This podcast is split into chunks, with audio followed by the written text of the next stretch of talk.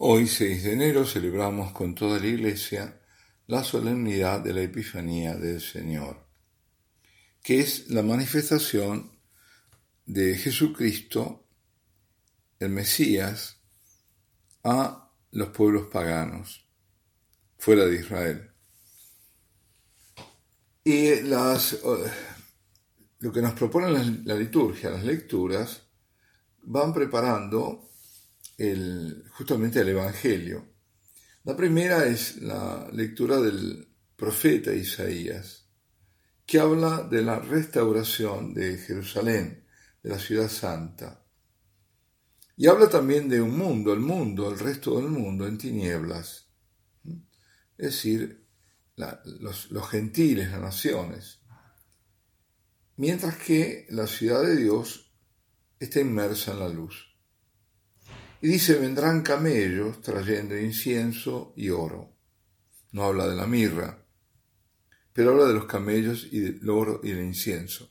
Por eso está aludiendo justamente a lo que nos relatará San Mateo en su Evangelio. El salmo, en antífona, eh, se repite, se postrarán ante ti todos los pueblos de la tierra. Y dice el salmista que los reyes de la tierra le ofrecen al Mesías sus dones, que se postran ante él todos los reyes de la tierra. Y él es quien se apiadará del pobre, del indigente, el Mesías, del afligido y los librará. Es decir, da toda una, una imagen eh, perfecta de eh, la venida de este Mesías y de que él está por encima de los reyes pero vendrán reyes. De ahí de nuevo tenemos lo que nos trae la tradición. Los camellos vienen en camellos, son magos, que eso sí lo dice la escritura, pero también agrega aquello de reyes. Así que ahí tenemos todo. ¿Y qué van a traer esos dones al Señor, al Rey de Reyes? Y luego la otra lectura, la segunda lectura es la carta del apóstol San Pablo a los Efesios, donde dice, entre otras cosas, que Dios extiende su salvación a los gentiles. Y así llegamos entonces al Evangelio de San Mateo, donde leemos, después de nacer Jesús en Belén de Judá, en tiempos del rey Herodes, unos magos llegaron de Oriente a Jerusalén preguntando, ¿Dónde está el rey de los judíos que ha nacido?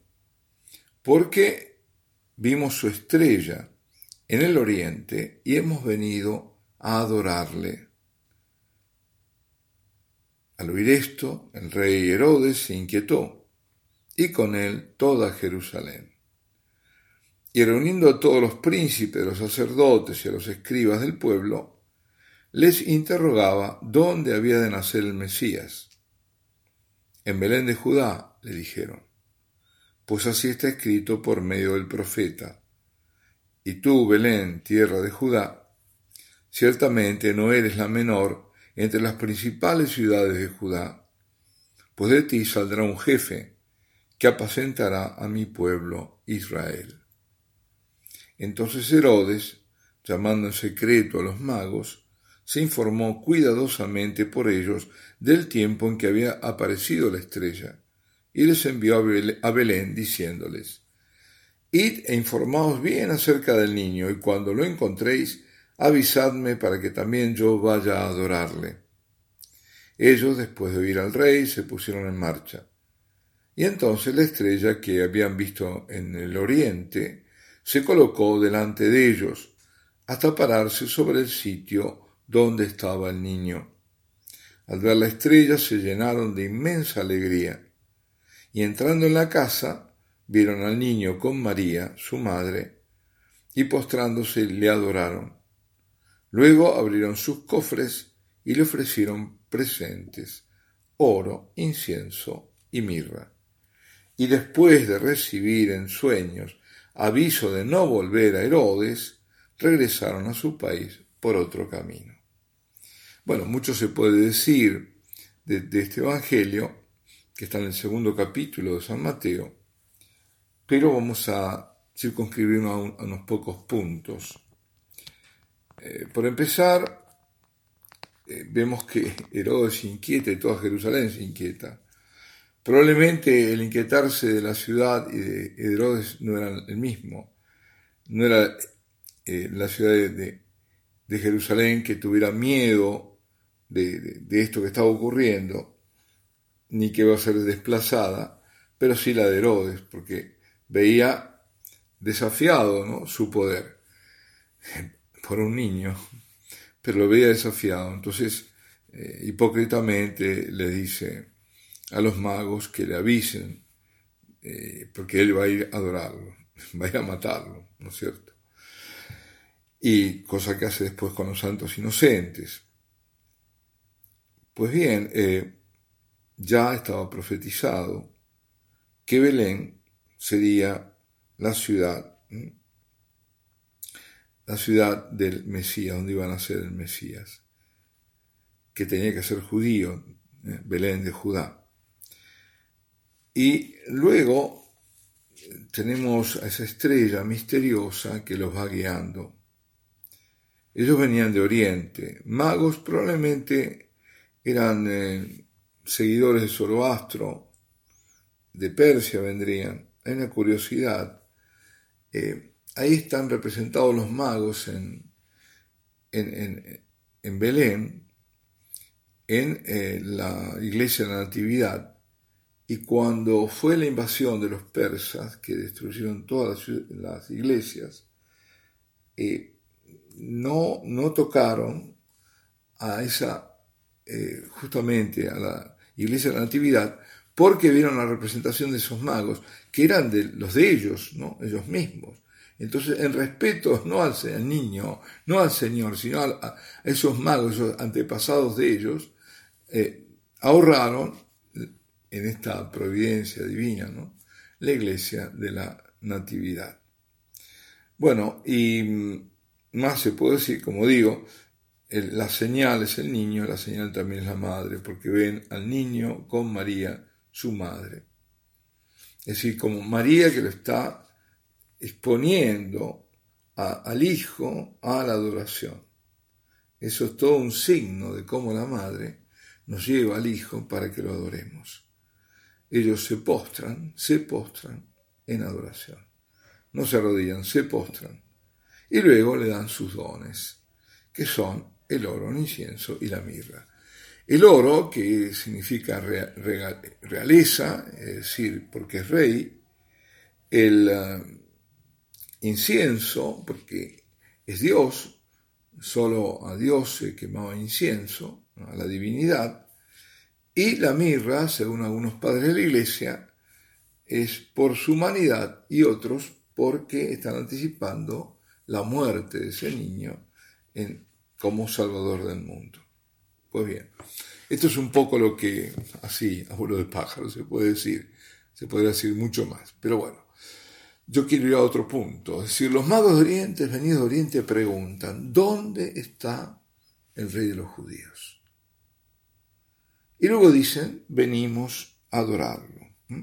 Es decir, dan, preguntan y luego dan el motivo por el cual habían hecho un viaje tan largo. Muy importante, porque hacer todo ese viaje para adorar. Y al encontrarlo, dice el relato evangélico, se llenaron de inmensa alegría. Entraron, vieron y cayeron de rodillas adorándolo. Y luego, luego le ofrecen los regalos que habían traído. También nosotros estamos llamados a ponernos en movimiento, a salir de nuestras comodidades, nuestra quietud, de nuestras negligencias, de nuestra inercia, saliendo también de la oscuridad para ver la luz, caminar hacia la luz. Esa luz que nos conduce hasta la presencia del Señor. No podemos conformarnos pensando, ah, pero yo soy católico, soy bautizado, soy religioso, soy cristiano, soy, sacerdote, y no caminar hacia Él, no seguirlo, quedarnos donde estamos. Yo estoy bien así. Total, yo ya, ya está, ¿qué más? No, no. Siempre hay un camino, la vida es un camino, y ese camino es un camino de secuela, de, seguir a Cristo. Todos somos llamados a despertar, a caminar hacia Dios. Esa luz que nos conduce hacia Él no es la de una estrella, es la luz del Espíritu Santo, que por la fe que nos da, ilumina nuestra vida y nos hace acercar, si realmente somos dóciles al Espíritu, aún más. Uno dice, bueno, pero si se tiene el Espíritu ya está, también ya se tiene a Dios. Sí, pero siempre hay más. E, ese más es, es, lo va dando justamente la, la sensibilidad, no exterior, sino interior, que nos va produciendo justamente el espíritu. El espíritu nos va como moldeando por dentro y el, la adoración a la cual nos lleva nos va transformando. Si como los magos preguntamos, ¿dónde está el Señor? La Madre, que es la Iglesia también, no solo la Virgen, nos dice dónde. Es decir, tanto la Virgen como la Madre, como la Iglesia nos dice en la Eucaristía. Ahí está. Entonces, como los magos, vayamos hasta Él, llenémonos de alegría, caigamos de rodillas, postrémonos y adorémoslo en el Santísimo Sacramento. Ofrezcámosle el regalo de nuestra presencia, humilde, que eso aunque parezca mentira, le agrada al Señor porque Él nos ama. Y para terminar voy a recordar lo que decía el, Santo Padre Benedicto XVI. Dijo, muchos hablan de Dios. En el nombre de Dios se predica el odio y también se practica la violencia. Por ello, dijo, es urgente llevar al hombre de hoy a descubrir el rostro auténtico de Dios y como los magos, postrarse ante Él y adorarle. Y agregaba, la adoración no es un lujo, sino una prioridad. Con esto me despido y, sobre todo, además, os deseo a todos una feliz Epifanía, feliz Reyes, como solemos decir. Alabado sea Jesucristo y adorado en el Santísimo Sacramento del altar.